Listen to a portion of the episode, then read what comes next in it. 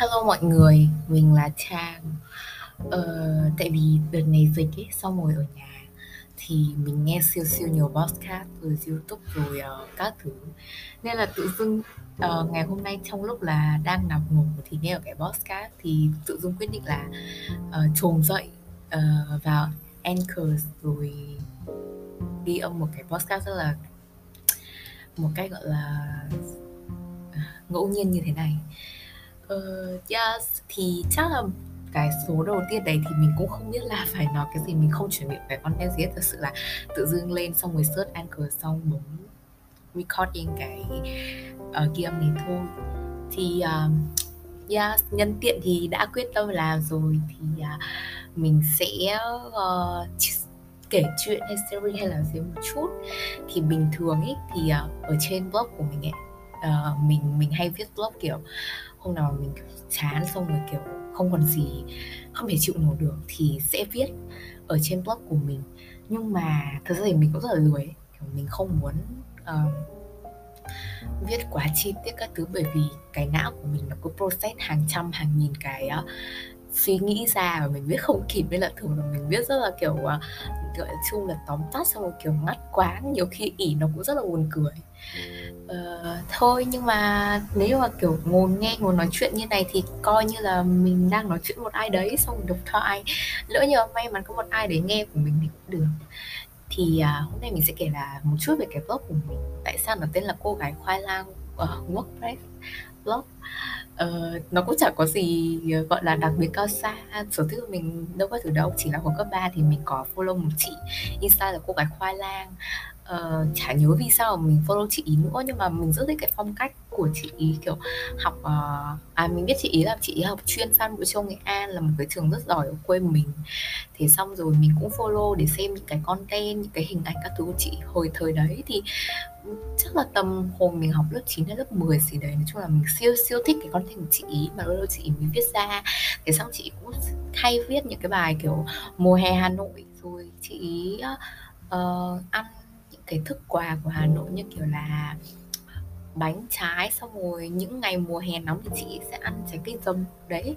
Mà hồi đấy thì mình đã kiểu siêu thích Hà Nội rồi và mình kiểu tự tưởng tượng ra là ok, nếu tôi có một mùa hè đi học ở ngoài Hà Nội tôi sẽ giống chị ý. Nhưng mà thật sự thì đến bây giờ ở Hà Nội 3 năm rồi nhưng mà không thấy như thế đó. Thì thế là một hôm chán đời, thế là muốn lấy con mẹ nó nghệ danh của chị ý, thế là lấy là Cô Gái Khoai Lang blog.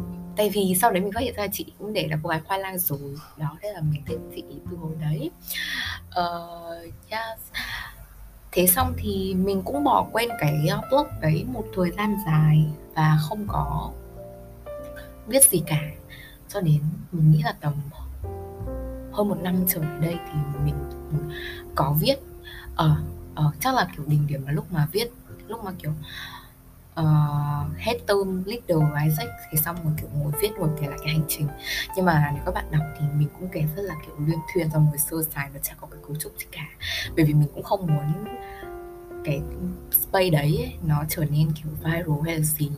Chỉ là mình sẽ dành một nơi để ghi lại của mình một số bất tích, nhưng mà chắc là chỉ có những người nào mà thân thiết hay biết đến mình thì mới vào được cái trang đấy thôi. Hay là như cái podcast này, nếu mà mình có public lên cái trang đấy thì chỉ có những người kiểu mình siêu yêu quý biết đến sự hiện diện của mình thì mình nghe được. Yes. Chắc thôi hôm nay sẽ kể lại chuyện một chút về từ những năm cấp 3 của mình đi, nhân dịp là cái số đầu tiên mình quay. Thôi giới thiệu nhắc, từ nãy giờ lên trên bây giờ sẽ giới thiệu. Mình là Trang, mình sinh năm 2000, năm nay đã 21 tuổi, hiện tại mình là sinh viên năm 3 của trường Đại học Khoa học Xã hội và Nhân văn. Chuyên ngành của mình là quốc tế học và mình học về châu Mỹ. Hiện tại thì mình đang làm Learning and Development của một công ty công nghệ local. Sở thích của mình là nghe podcast này, viết này, đọc sách này, vẽ tranh này, tập thể thao này, rồi đi hẹn hò. Mình có một khao khát rất mãnh liệt vào tình yêu. Mình rất thích xem những cái bộ phim tình yêu, sau để mơ mình là nữ chính và có một cái tình yêu rất là tuyệt vời như thế. Lý do vì sao mà mình đi ra Hà Nội Cái này rất hay được các bạn hỏi và mình sẽ rất siêu nhiều lần, nhưng mà mình không nghĩ là sau này mình sẽ nhớ, nên thôi mình sẽ record cái số đầu tiên này về cái lý do. Thì ngày xưa lúc mà còn ở nhà thì mình chắc là hồi cấp 1, cấp 2, cấp 3 các bạn hay là mình hay bất kỳ ai học cũng chỉ là để bố mẹ, vì bố mẹ muốn hay bố mẹ định hướng cho. Thì hồi đấy thì mình cũng chẳng nghĩ đến nhiều của giá trị việc học hay là một cái số bất thứ gì đấy. Thì bố mình bảo mình phải đậu chuyên Lương Thế Vinh, thì hồi đấy chuyên toán thì chắc là không đậu nổi vì các bạn rất thông minh và lượng sức mình, nên là học chuyên tin đấy. Thế là cuối cùng cũng đậu tin, thì xong 3 năm học thì học đấy, thì xong tự dưng là cho đến khi mà lên lớp 12 thì có tham gia một câu lạc bộ về truyền thông và sự kiện, thì có gặp các anh chị ở đấy cũng là cựu học sinh trường mình. Thì gặp chị Tuyết, thì chị là trưởng ban truyền thông và lúc đấy thì mình cũng làm truyền thông. Thật ra thì mình thấy là hồi đấy mình làm việc nó cũng chẳng có cái gì nó xuất sắc ấy, chỉ đơn giản là mình cảm thấy đấy là cơ hội may mắn khi mình được tiếp xúc chị Tuyết hay anh Hải, những người cho mình một góc nhìn khác về cuộc sống, lúc mình thinking nhiều hơn là tôi làm gì, tôi muốn thành một người như thế nào, và tôi cũng biết là sao. Đặc biệt là chị Tuyết, chị cho mình một cái động lực về chuyện là vì sao chị chọn marketing, và chị luôn có growth mindset và là một người phụ nữ hiện đại điển hình như thế nào. Thì cũng vô tình mình cũng thinking về chuyện đấy rất là nhiều. Thì xong là thật ra thì nó là thinking, nó không phải, nói chung là nó chỉ là nhận thức thôi. Thì lúc đấy thì bố mình lại muốn mình học công an hay là bộ đội, hoặc là phi công, hoặc là làm về ngành về ngân hàng, hàng không, vì gia đình mình có cái truyền thống như thế. Nhưng mà thật sự là nếu mà thi công an mình biết chắc là mình không đủ, mình biết lực học mình cũng chả giỏi gì để thi công an kiểu 29-30 điểm thì là chuyện rất là viễn vông. Sau đấy thì nói chung là mình cũng đi thi thôi. Được một cái hồi đấy là hồi đấy thì yes, kiểu thật ra thì có một cái như này, mình biết là hồi đấy mình cũng gọi là mang tiếng là học giỏi cái này nọ thì đi, mình biết cái sức học của mình ấy. Thật ra thì mình có rất nhiều cách để khiến cho mọi người nghĩ là mình giỏi, nhưng thật ra bản thân mình biết là mình ở cái vị trí như thế nào. Hồi đấy thì mơ là đậu Học viện Ngoại giao, học quan hệ quốc tế, thì cũng biết là ngoại giao lấy điểm cao, xong rồi các bạn giỏi như này thì kia. Nhưng mà mình biết chắc là mình sẽ không đậu cái lịch học, với cái lực học của mình lúc bấy giờ. Xong rồi kiểu năm cấp 3 lúc đấy thì có người yêu, thì cũng thật ra thì kiểu cũng yêu đương nhiều hơn là học hành. Và cuối cùng thì kết quả thì điểm của mình nó không được cao cho lắm, mình chỉ được tầm 21,75 hay bao nhiêu đấy. Xong mà mình không đủ điểm đậu để ngoại giao, nhưng mà đậu nhân văn và cái trường học về ngân hàng thì có đấy. Thì xong, nhưng mà mình lại là kiểu hồi đấy xong rồi về hè, nói chung là kiểu mọi thứ nó cứ diễn ra kiểu khiến cho mình kiểu rất là khao khát được ra Hà Nội học ấy.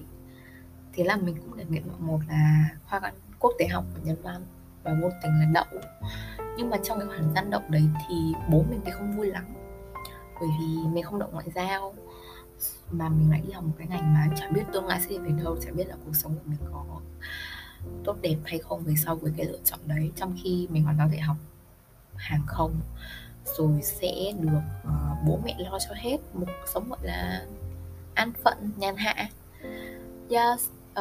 Thế nhưng mà trải qua rất nhiều đau đớn, kiểu bố thì chiết rồi họ hàng cũng nói con nói lại. Thật ra mình biết là nó xuất phát từ cái tình yêu thương của mọi người dành cho mình, cái sự lo lắng. Nhưng mà sau thời điểm đấy thì đúng là stress, bởi vì không biết là mình đã làm gì sai. Bản thân mình không được Học viện Ngoại giao nó đã là một cái rất là buồn rồi, nhưng mà mọi người lại không an ủi và mọi người lại tấn công mình như thế.